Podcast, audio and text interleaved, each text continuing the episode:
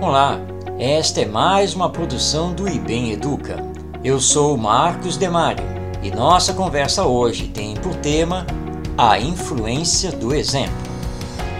Os educadores, sejam pais e ou professores, muitas vezes descuidam de um ponto fundamental, essencial mesmo da educação: o exemplo.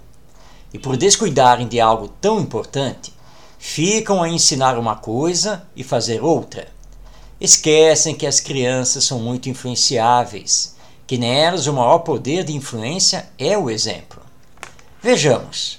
A Patrícia é uma menina de dois anos de idade. Gosta de brincar, está entrando no mundo da imaginação, gosta de interagir com os outros e seu domínio das palavras está em ascensão. Ela tem uma irmã, está com seis anos de idade a Thaís, que é irrequieta, não consegue ficar quieta, é mandona, responde a tudo e, infelizmente, sabe utilizar muito bem a mentira para ter vantagem em tudo.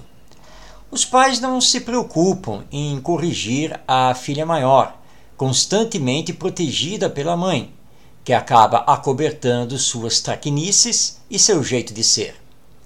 Agora observamos que a pequena Patrícia está cada vez mais copiando o que a irmã fala e faz, deixando-se levar pela influência desta. E como a mãe é super protetora e o pai é omisso, tudo se complica na educação das filhas. Thaís se aproveita dos pais não lhe corrigirem o comportamento e influencia negativamente a irmã, que, por sua vez, já está confrontando os pais, igualzinho ao que a irmã, com mais idade, faz. É a força do exemplo, infelizmente negativo. E não adianta os pais se desesperarem, gritarem e fazerem uso constante dos castigos, pois nada disso tem a força que bons exemplos têm. Numa análise mais profunda, vemos que os pais são indisciplinados, relaxados, e vivem as turras, um querendo mandar no outro. As meninas têm a quem copiar. Por descuidarmos dos exemplos que damos às novas gerações, é que acabamos formando uma sociedade egoísta, viciada, com valores falseados. E enquanto as crianças vivem seu momento de infância, nos dão mais e mais trabalho, pois não estão recebendo influências positivas dos responsáveis pela educação. Os professores não estão isentos.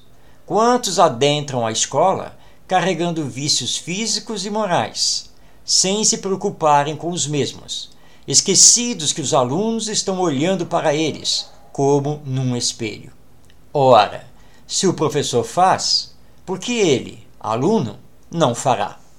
Importa focarmos no exemplo como a maior ferramenta pedagógica que temos para educar.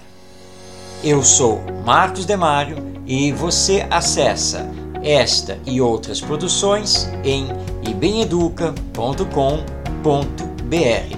Até nossa próxima conversa.